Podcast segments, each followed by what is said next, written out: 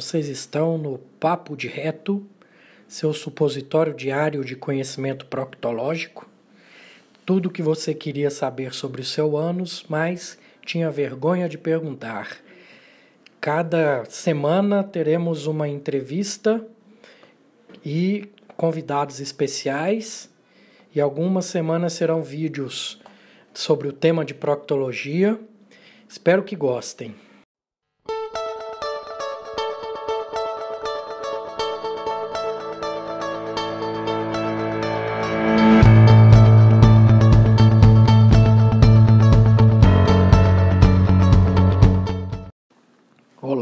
Nesse episódio conversaremos com uma querida amiga que fiz nos cursos de modulação do professor Murilo Pereira. Após isso, ela se tornou a minha nutricionista pessoal e a nutricionista com a qual eu divido os pacientes de modulação intestinal, certo? É a Jamila Vital, Instagram, arroba Jamila Vital. Tivemos um bate-papo bem descontraído sobre Mindful Eat, tipos de low carb, nutrição comportamental e ela deu uma palhinha do que, que ela pensa sobre a modulação intestinal, deu dicas de livros, foi bem legal, bem descontraído. Espero que gostem e também quero falar para vocês que já estão ouvindo e seguindo, por favor, no Spotify ou no iTunes, vocês é, classificarem, falar o que, que acha, colocar comentários, colocar cinco estrelinhas se acharem que vale, cinco estrelinhas.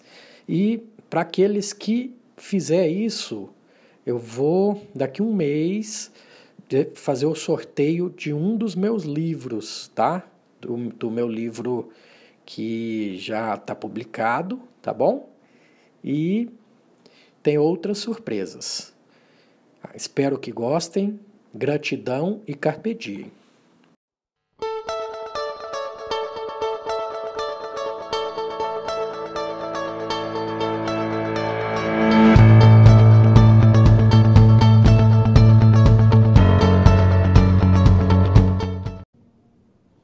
Boa noite, Jamila. Boa noite. Desculpa o atraso que eu Cheguei em casa de um plantão, malhei, tomei banho, comi e agora estou a postos. Tá, tá tranquilo. Então, como você sabe, o meu projeto aí, meu podcast e aquela live nossa que sumiu, apagou, eu falei que tem que fazer parte porque teve uma repercussão muito boa o pessoal gostou muito e eu falei, tem, tem que ter a Jamila, não tem jeito não. Eu agradeço o convite, agradeço a oportunidade de bater mais um papo aqui com você. E é bom então, que quem não curtiu na hora assiste de novo, né? Verdade, vai ficar salvo aí agora para posteridade. É, Jamila, comece falando quem é você, se apresentando, seus projetos, pode mandar bala. Certo, meu nome é Jamila Vital, eu sou nutricionista há nove, quase nove anos mais ou menos, e sou formada pela Universidade de Brasília. E ao longo da minha trajetória, da minha carreira, eu fui desenvolvendo algumas algumas formas né, de trabalhar, tentando sempre aliar a nutrição com, com melhora da relação com a, com a alimentação das pessoas. Então eu sempre tentei buscar uma solução, né, uma opção melhorar essa questão da relação com a alimentação e com a nutrição em si. Então tentando trazer isso para para a atualidade, né? E no momento eu tenho trabalhado com, muito com modulação intestinal, né? Tenho é, me especializado cada vez mais, entrado cada vez mais a fundo no estudo da saúde intestinal, em como que a gente pode usar a alimentação e os nutrientes em benefício da saúde mesmo das pessoas, para que todo mundo tenha uma saúde plena, porque começa na saúde digestiva. Excelente, Jamila. Lembrando dos nossos assuntos, acho que a gente começou falando do Mindful Eat. O que, que é isso? Conta pra gente com detalhes. Bom, o Mindful Eating, ele é um estilo de alimentação na verdade, é, é, como se fosse uma forma de, de se educar, né? Uma forma de se alimentar, aonde a gente estimula muito com que a pessoa viva aquela refeição ali no momento presente. Então, que ela use a atenção plena e todas as energias dela dedicadas para aquela refeição. Então, por meio de técnicas, por meio de estratégias que a gente vai trabalhando e vai ensinando, vou ajudando as pessoas a encontrarem mesmo uma escuta ativa do próprio corpo, um autoconhecimento e se alimentar com atenção plena. Então, a gente consegue uh, ensinar as pessoas a, por exemplo, é, identificar o que, é fome, o que, é saciedade, que é uma sensação que as pessoas foram perdendo ao longo do tempo, né? Toda a questão do sentir melhor o sabor dos alimentos, a textura dos alimentos, sentir aquele alimento te nutrindo, né? É uma, então, é uma técnica que a gente usa assim, para trabalhar a atenção plena de forma a educar um comportamento alimentar. Então, é uma, dentro do, do ramo do comportamento alimentar. Excelente, Jamila. E envolve também menos telas na hora de comer, tirar televisão, tirar celular, sentar à mesa, aquele voltar àquela tradição né, da família, pelo menos nas grandes refeições, né? Que... Isso, exatamente.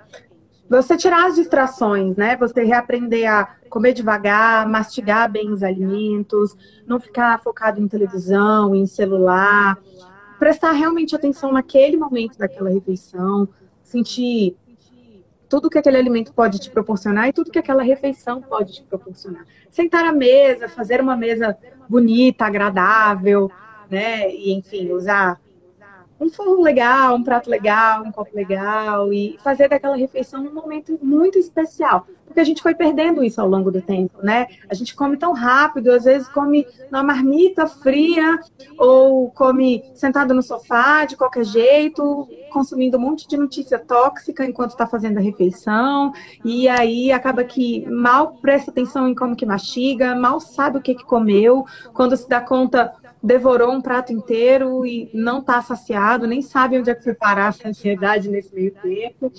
E então é, é, é, criar mesmo, assim, envolve toda a criação de um momento, de um ritual especial e de um momento especial para aquela refeição como era feito antigamente, né? Sentado à mesa e todo mundo ali compartilhando aquela refeição, mastigando devagar, descansando os talheres no prato, respirando entre as garfadas e realmente podendo aprimorar essa percepção da, da alimentação. É que o, o que pessoal explica, né, Jamila, é que a digestão começa na cabeça, digestão mental, né?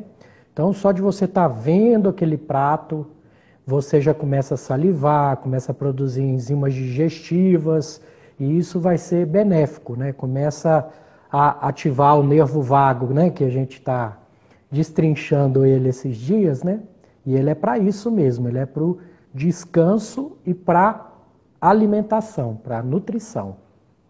Sim, a primeira fase da digestão é a fase cefálica, né? Que é a fase quando a gente olha para o prato, olha para a comida e, e, já manda ali, o nosso corpo já começa a produzir enzimas, a gente já, como você falou, saliva mais, nosso estômago começa a se preparar, nosso intestino, todo mundo, todo o nosso corpo começa a se preparar para fazer a digestão, é a olhar a comida. Tanto que às vezes a gente sente fome ou tem a sensação de fome aguçada ao ver uma comida, né? Ao ver aqui na internet, às vezes no Instagram, e aí fica com aquela sensação de fome por ver. Então, por quê? Porque tudo começa aqui na cabeça. A primeira fase da digestão é a fase cefálica.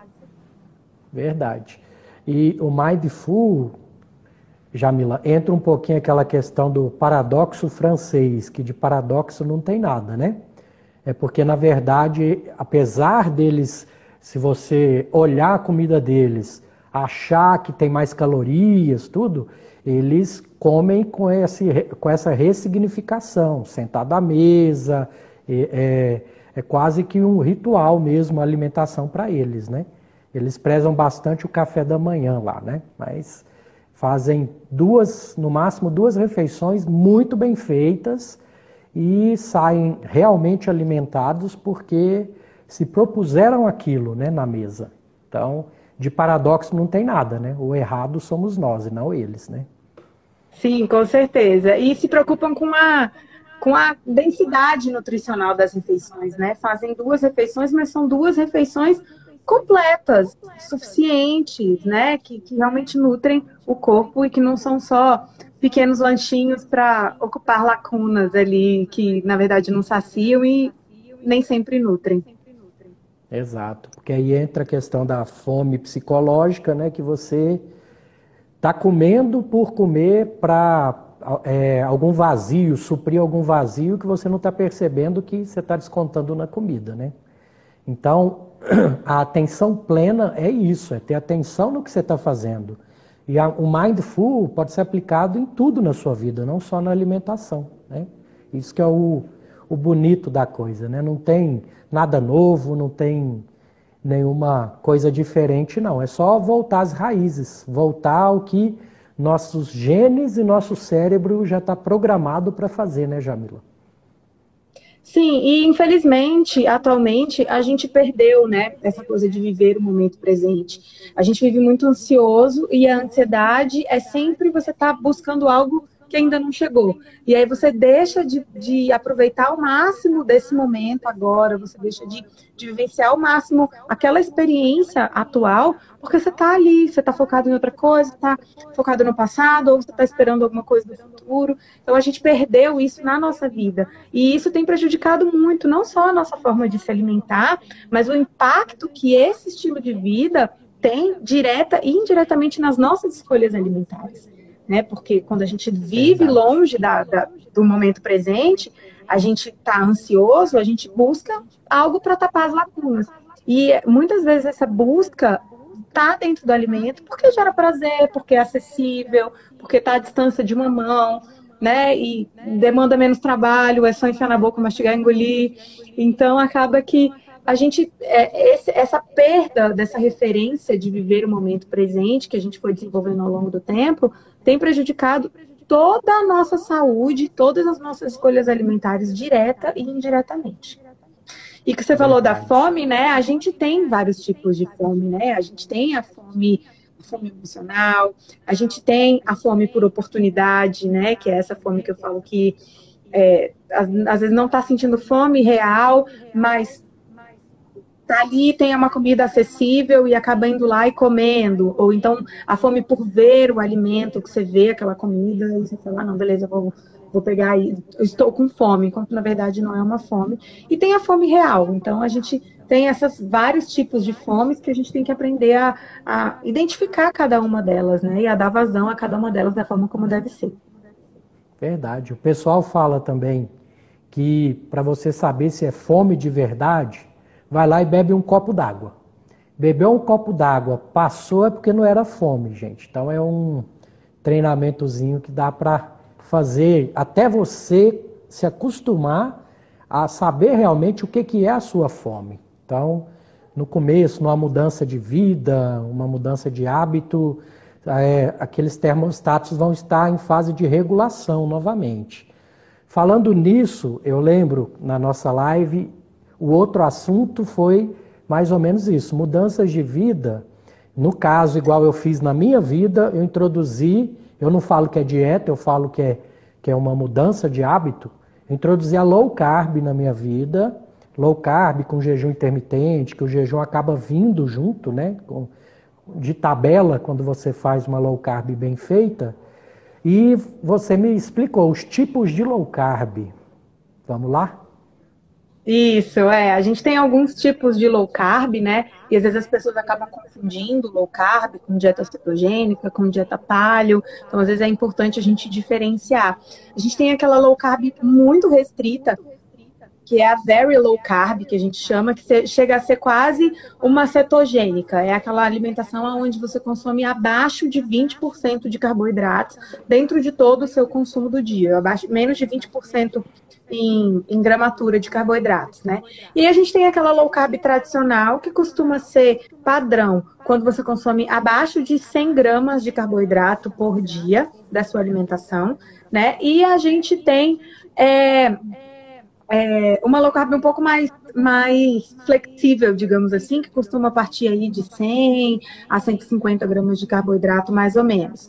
Porque o que, que acontece? Tradicionalmente falando, lá nos primórdios da nutrição, a gente tinha aquela tabela aquela, aquela pirâmide dos alimentos, né? Onde a base da pirâmide era de carboidratos e cereais, e aí nessa base da pirâmide dizia que 60% da nossa alimentação tinha que ser baseada em cereais, carboidratos e tudo mais. E aí, com a descoberta da low carb, com os outros estudos com relação a essa alimentação, a gente foi percebendo que, de fato, não tem necessidade de ser 60. Então, qualquer indivíduo que automaticamente. Coma menos que 60% da sua alimentação de carboidrato, ele já está fazendo algum tipo de low carb, digamos assim, ele já está fazendo algum tipo de restrição. Para indivíduos de maneira geral, o que eu mais indico é realmente ficar aí dentro dessa faixa de até 100 gramas, mais ou menos. Só que, de fato, é escolher muito bem quais são esses carboidratos que você está optando.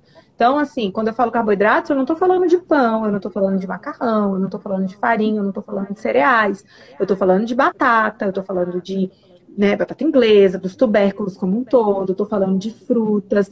Então, é, procurar, se, você, se, a pessoa não é habituada a fazer uma alimentação low carb, bem restrita, ela procurar realmente sempre basear a menor parte da alimentação dela em carboidratos e quando escolher ir para esses, esses grupos. Já a palio, por exemplo, que é uma coisa que as pessoas confundem bastante, pensam que toda palio é low carb, na verdade, existem paleos low carb e existem palios que não são low carb. Porque a palio, ela é originalmente um estilo de alimentação que seja com como dos homens das cavernas. Então, como o homem das cavernas se alimentava, a gente passa a se alimentar também. Então, é tudo comida de verdade, né? Não tem nem muita castanha, nem muito queijo, nem muito lácteo. É mesmo, é um ovo, é uma carne, é uma raiz, é uma fruta, e nem são todas as frutas também, porque a gente tem outras, tem frutas que foram surgindo ao longo do tempo, que não eram frutas que existiam lá na época dos homens das cavernas, né? Então ela é uma alimentação focada 100% em comida de verdade. E tem como ela ser low carb e tem como ela não ser. E porque, exatamente, depende da quantidade de frutas e da quantidade de tubérculos que você vai consumir ao longo da sua alimentação. E a gente tem a cetogênica, que realmente é uma alimentação muito restrita em carboidratos, e aí acaba que ela tem uma quantidade de gorduras um pouco aumentada. E a cetogênica, ela é uma alimentação é, pensada e elaborada para fins terapêuticos.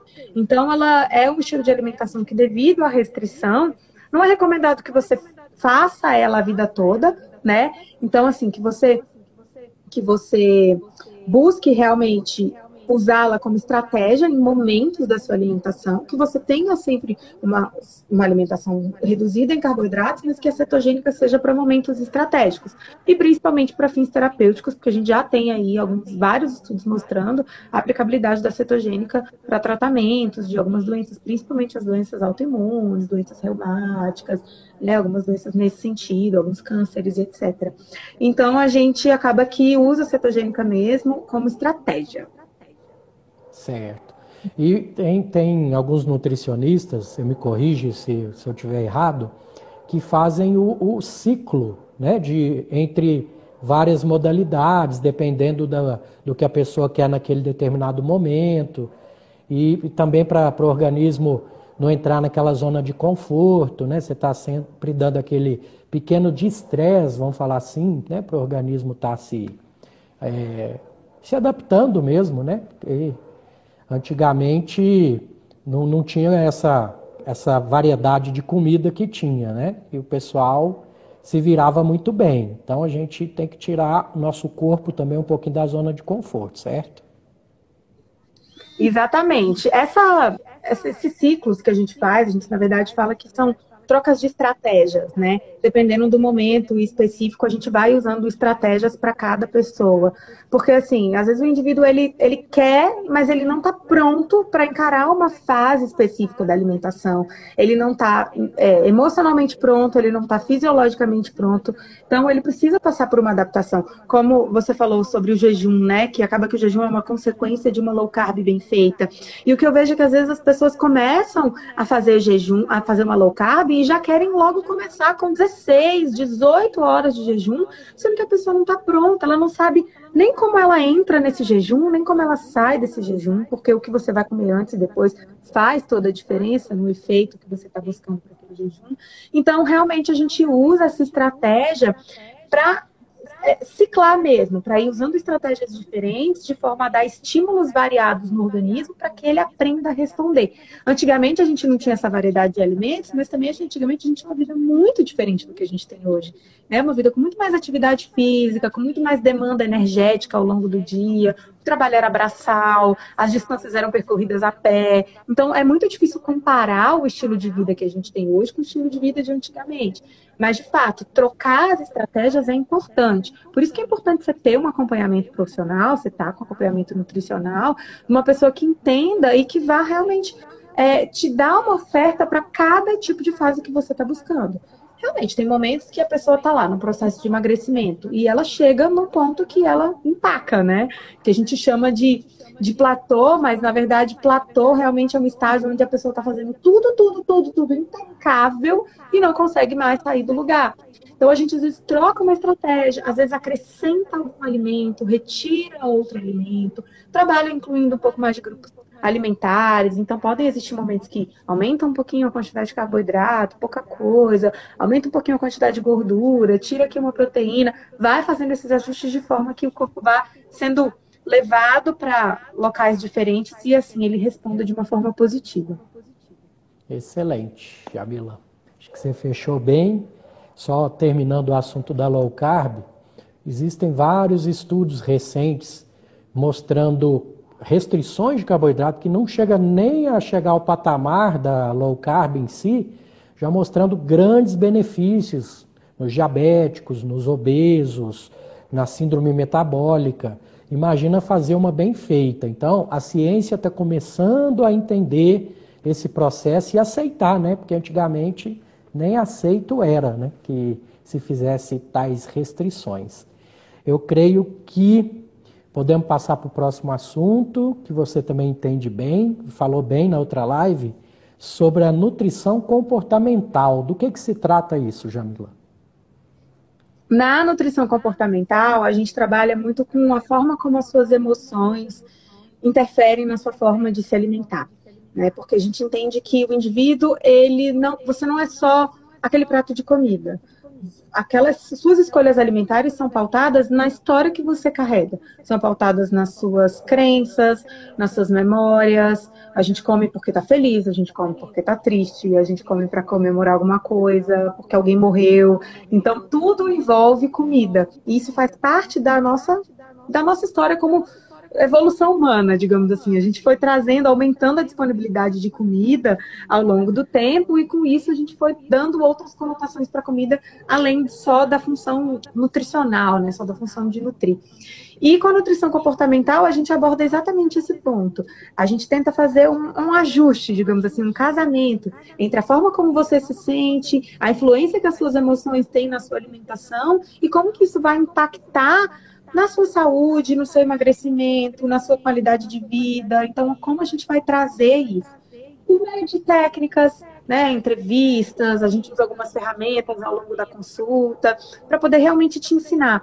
Aqui entra a comida, aqui entra a emoção, aqui entra o choro, aqui entra o sorriso, aqui entra a atividade física, para que a gente passe a aprender a separar exatamente qual é cada departamento que tem que ser lidado daquela forma. Então, na nutrição comportamental, a gente aborda um pouco, claro, bem resumidamente isso, mas é isso, a gente aborda o comportamento e a forma de se alimentar relacionada aos comportamentos em si. E é uma terapêutica excelente para quem tenta, por exemplo, emagrecer e já tentou várias formas diferentes, já tentou várias dietas diferentes, tem dificuldade e sabe que o ponto de impacto Onde para mesmo no meio do caminho é quando a gente vai falar de emoção, é quando vai lidar com ansiedade, é quando vai lidar com memórias. Então, a nutrição comportamental ela tem uma, uma atuação muito boa nesse quesito, assim, de ensinar as pessoas a perder o medo da comida, a usar o alimento da melhor forma possível para se nutrir e se nutrir também de emoções, sentimentos, da forma como tem que ser feito.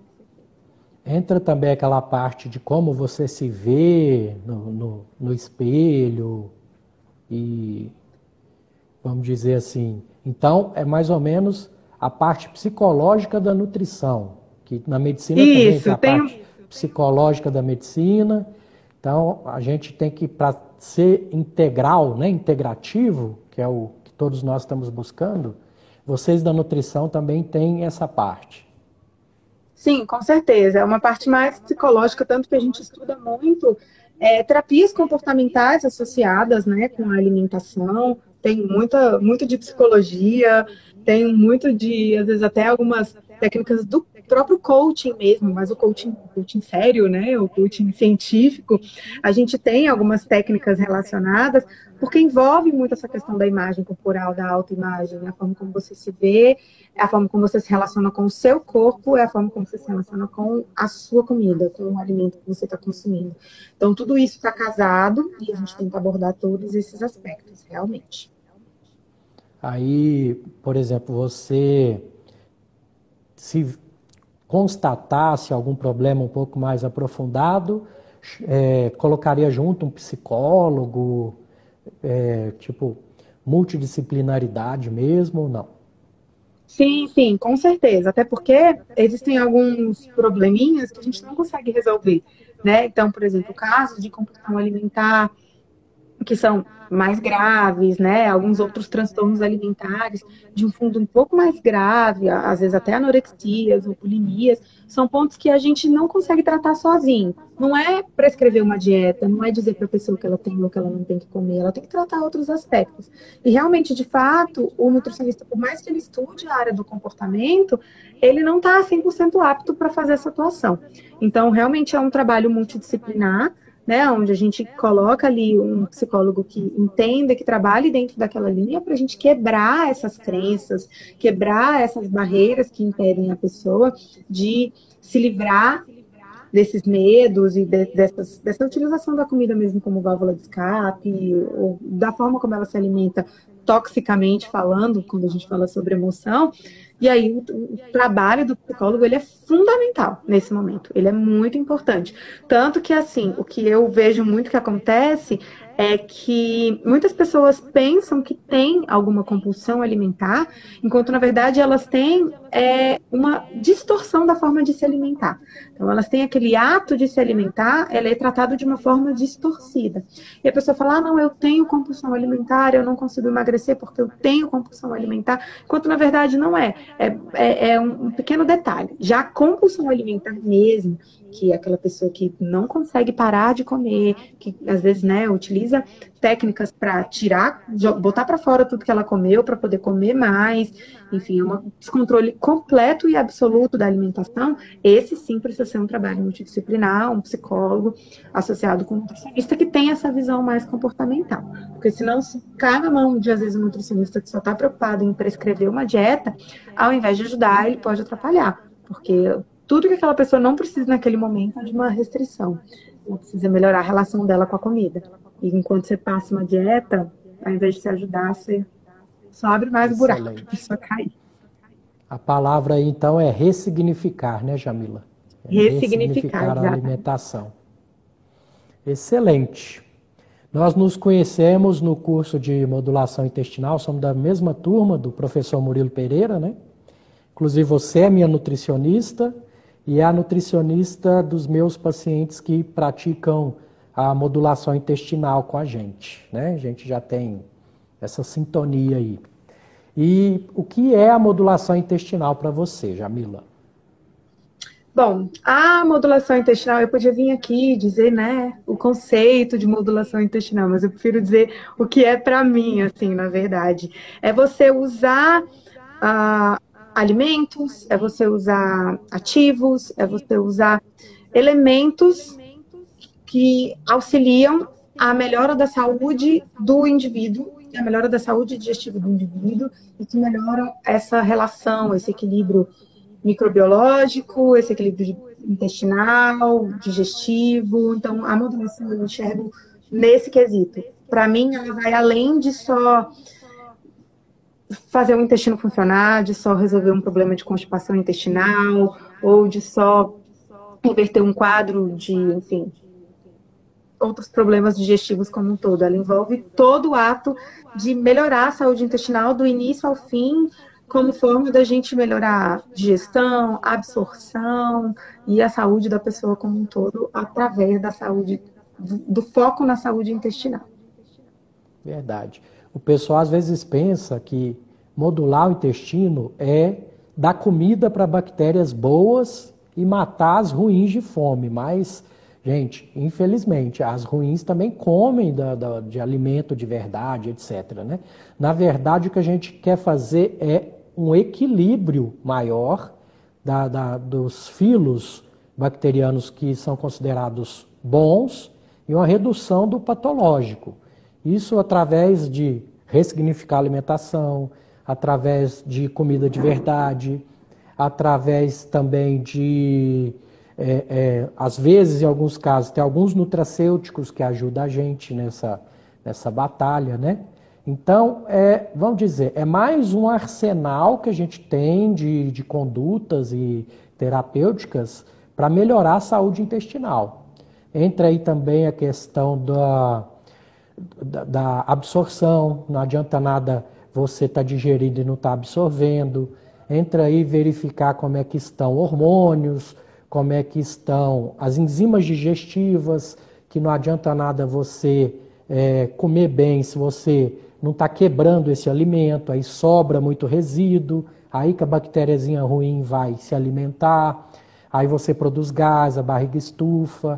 Entra muito a sua parte, que eu tenho caminhado bastante, a questão dos food maps, né, que tem que fazer protocolo de low food map, que isso quem faz é, é, são vocês, os nutricionistas, né?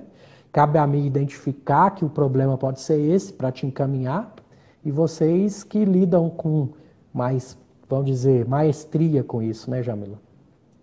Isso, exatamente. Porque antigamente as pessoas diziam que você é o que você come, né?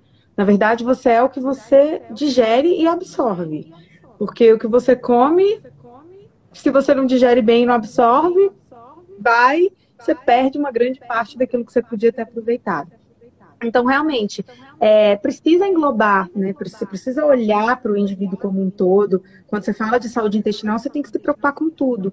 Até porque a gente tem várias doenças intestinais que têm fundo emocional né, uma síndrome do intestino irritável, por exemplo, grande parte das pessoas desenvolve por um fundo emocional, tanto que dependendo do quadro, precisa de um psicólogo para tratar. Então, assim, a gente precisa realmente ter esse olhar amplo e tra trabalhar a saúde intestinal com essa amplitude toda que é necessária, porque realmente a gente não é o que a gente come, a gente é o que a gente digere e o que a gente absorve. E realmente, o contrário do que as Excelente. pessoas pensam, modular intestino não é dar um, probiótico, não é dar uma. O pessoal um, pensa que é só, aqui. só. Tá aqui o probiótico, tanto que várias vezes eu recebo essa pergunta. Doutor, qual probiótico bom para isso? Aí uhum. você tem que dar toda aquela volta que não é bem assim. Aí o paciente às vezes acha que você está com má vontade, mas não é, gente. É porque o buraco é bem mais embaixo, né, Jamil? Isso, às vezes a pessoa não sabe evacuar, né? Ela não sabe a mecânica adequada, o posicionamento correto para fazer a evacuação. E, a, e, tudo isso a gente tem que ensinar, né? Você ensina e eu também acabo ensinando. Às vezes a pessoa não sabe o básico, ela não mastiga direito. Então não faz sentido eu colocar probiótico para uma pessoa que a básico da, da digestão ela não está efetuando, que é o processo da mastigação. E acontece demais, né? Às vezes a pessoa chega para mim e fala assim: Nossa, mas eu tomei tal, tal, tal, tal probiótico e meu intestino continua preso. Como se probiótico fosse laxante, né? Como se probiótico fosse para resolver gases. Eu falo, gente, tem gente que pensa que probiótico mata de furunco a unha encravada, né? Mas não é. Probiótico ele tem que ser usado com muito, muita calma, com muito cuidado, com muita parcimônia, e na grande parte dos casos, não teria que usar um terço do que é usado por aí se você se preocupar com esses outros aspectos do, do, da saúde digestiva como um todo, que vão além só da fase intestinal. Verdade, Jamila. Foi muito top. Agora eu tenho um, um quadro novo né, no, na live que eu peço para o convidado dar algumas dicas de livros. Ah, não precisa ser necessariamente do intestino. Livros que mudaram sua vida, que te impactaram positivamente. Hum, eu vou aproveitar e vou dar um de intestino, que foi muito bom. Que foi a partir do momento que eu li esse livro que, e de outras coisas que aconteceram na minha vida que eu fui me interessando um pouco mais para estudar sobre saúde intestinal. E ele se chama 10% Humano. É, é um livro para quem é leigo começar a ler, né? Tem outro livro também que eu sempre indico, que se chama O Discreto Charme do Intestino, que ela também fala muito sobre essa questão da saúde intestinal. Ele é super ilustrativo e ele é bem legal. Então, se for para falar dessa parte de, de, saúde intestinal, eu gosto muito desses dois livros. Tem um livro que mudou a minha vida, assim, a minha forma de, de trabalhar, e eu uso muito do que eu aprendi com esse livro para ajudar as outras pessoas também, que é o poder do hábito, que às vezes as pessoas pensam assim, ah, bati no livro de autoajuda. Gente, aquele livro tem coisas que te fazem pensar que são muito preciosas e que vale a pena refletir bastante sobre esse livro também. O que mais? Agora você me pegou, estou aqui pensando se tem mais algum livro. Eu sou, é, eu sou, eu é sou pra... bem leitora, eu leio bastante. Mas, Não, mas na hora que... Assim, que perguntam. Mas eu acho que já está bom, são bons livros mesmo os que você indicou. E para a gente fechar, quer falar de algum projeto seu? Fala da sua rede social. Aproveita o canal. Bom, aí. pessoal, é, vamos lá, vou aproveitar esse espaço então para falar, né? Eu estou desenvolvendo um projeto focado nessa parte de Nutrição comportamental e emagrecimento é um projeto que eu vou lançar aí provavelmente no começo do próximo mês. Estou só finalizando os trâmites, que é um, um, um, curso de emagrecimento consciente, onde a gente aprende a usar as nossas nossa mente, os nossos comportamentos em benefício do nosso emagrecimento, não só focado em estética, mas também focado em saúde. Então, para você que tem essa dificuldade de saber como se alimentar, que sente que as emoções interferem diretamente nas suas escolhas, que perde o controle, que tem medo, que se sente inseguro, é uma oportunidade para você aprender. Vai ser um produto 100% online, com quatro módulos, vai ter duração aí de oito semanas, cada módulo sendo disponibilizado a cada duas semanas, com encontros ao vivo, e aulas gravadas para a gente aprender tudo, ferramentas, dicas de como você vai se alimentar, não só para você emagrecer, como também para você viver de forma saudável e nunca mais encontrar o peso que você perdeu e conseguir viver em paz com seu corpo, com a sua alimentação. Além disso, eu atendo em Brasília, né, presencialmente também. Tem o meu contato no meu perfil do Instagram. Lá tem formas de você entrar em contato comigo pelo WhatsApp, atendo no plano piloto, atendo em Águas Claras. Então, tem formas de você me contactar. E nesse período de pandemia também estou fazendo atendimentos online. Então, eu tenho essa disponibilidade para fazer os atendimentos, nós fomos liberados aí pelo conselho. Isso é muito positivo, porque eu tenho conseguido. É, atender pessoas que tinham muita vontade, mas não tinham a disponibilidade física. Então, a gente quebrou a barreira física e agora eu consigo fazer esse acompanhamento online, que é idêntico e perfeito como o presencial, com a oportunidade de atender mais pessoas que têm mais dificuldade aí em termos físicos. E quem quiser me seguir, quem tiver interesse em aprender um pouco mais essa mescla aí de saúde intestinal com comportamento alimentar, com emagrecimento, são os três temas que eu mais falo, que são os temas não só que eu, que eu ensino, mas são os temas que eu vivo. Eu me transformei, transformei a minha vida, transformei a minha história a partir do momento que eu entendi a importância do meu comportamento na minha alimentação e a importância da minha saúde intestinal na minha vida como um todo, para todos os aspectos da minha vida. Então, se você quiser conhecer um pouco mais e entender um pouquinho melhor como eu lido, eu convido você para me seguir nas redes sociais. Meu perfil é o Jamila Vital, estou aqui no Instagram, falo pra caramba nos stories, abro caixinha de perguntas para vocês tirarem dúvida e estamos aí para poder contribuir. Então vai ser um prazer ter você lá para a gente conversar e é isso aí. Excelente, Jamila, foi muito bom. Vai virar podcast, pessoal. Quem tiver alguma outra dúvida pode mandar mensagem para mim ou para Jamila no, no privado, a gente responde. Acho que foi muito bom. Então fica com Deus. Gratidão sempre e carpe diem. Amém. Muito obrigada. Boa semana para todos vocês. Obrigada aí, Eurípides, mais uma vez pela oportunidade e tamo junto. Saúde, gente. Obrigada.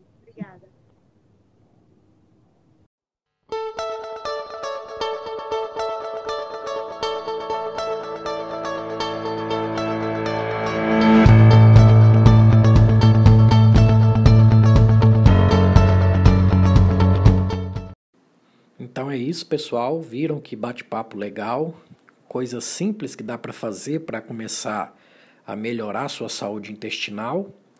Vocês encontram a Jamila no arroba Jamila Vital. Ela tem alguns projetos interessantes, vale a pena entrar lá para ver. E friso novamente para que vocês me ranqueiem no Spotify e no podcast, tá? No iTunes, para que eu é, siga fazendo o meu trabalho, vendo o que vocês querem que eu fale também, pode mandar no privado, no arroba papo de reto. Pessoas interessantes que vocês acham que eu tenho que entrevistar, que tem que ter aqui no, no nosso Papo de Reto Cast. Espero que tenham gostado. Gratidão e carpe diem.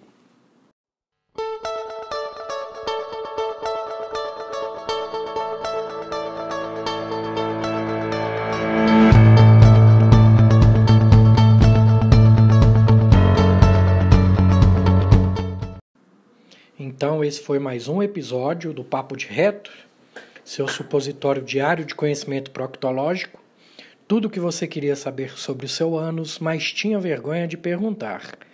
Lembrando a vocês que estamos no Instagram como arroba Papo de Reto. Vamos seguir, vamos indicar para as pessoas, vamos impactar vidas e tem meu livro também, com o mesmo título, tá bom? Tá à venda lá no Instagram. E espero que tenham gostado. Até a próxima. Fiquem com Deus e gratidão sempre e carpe diem.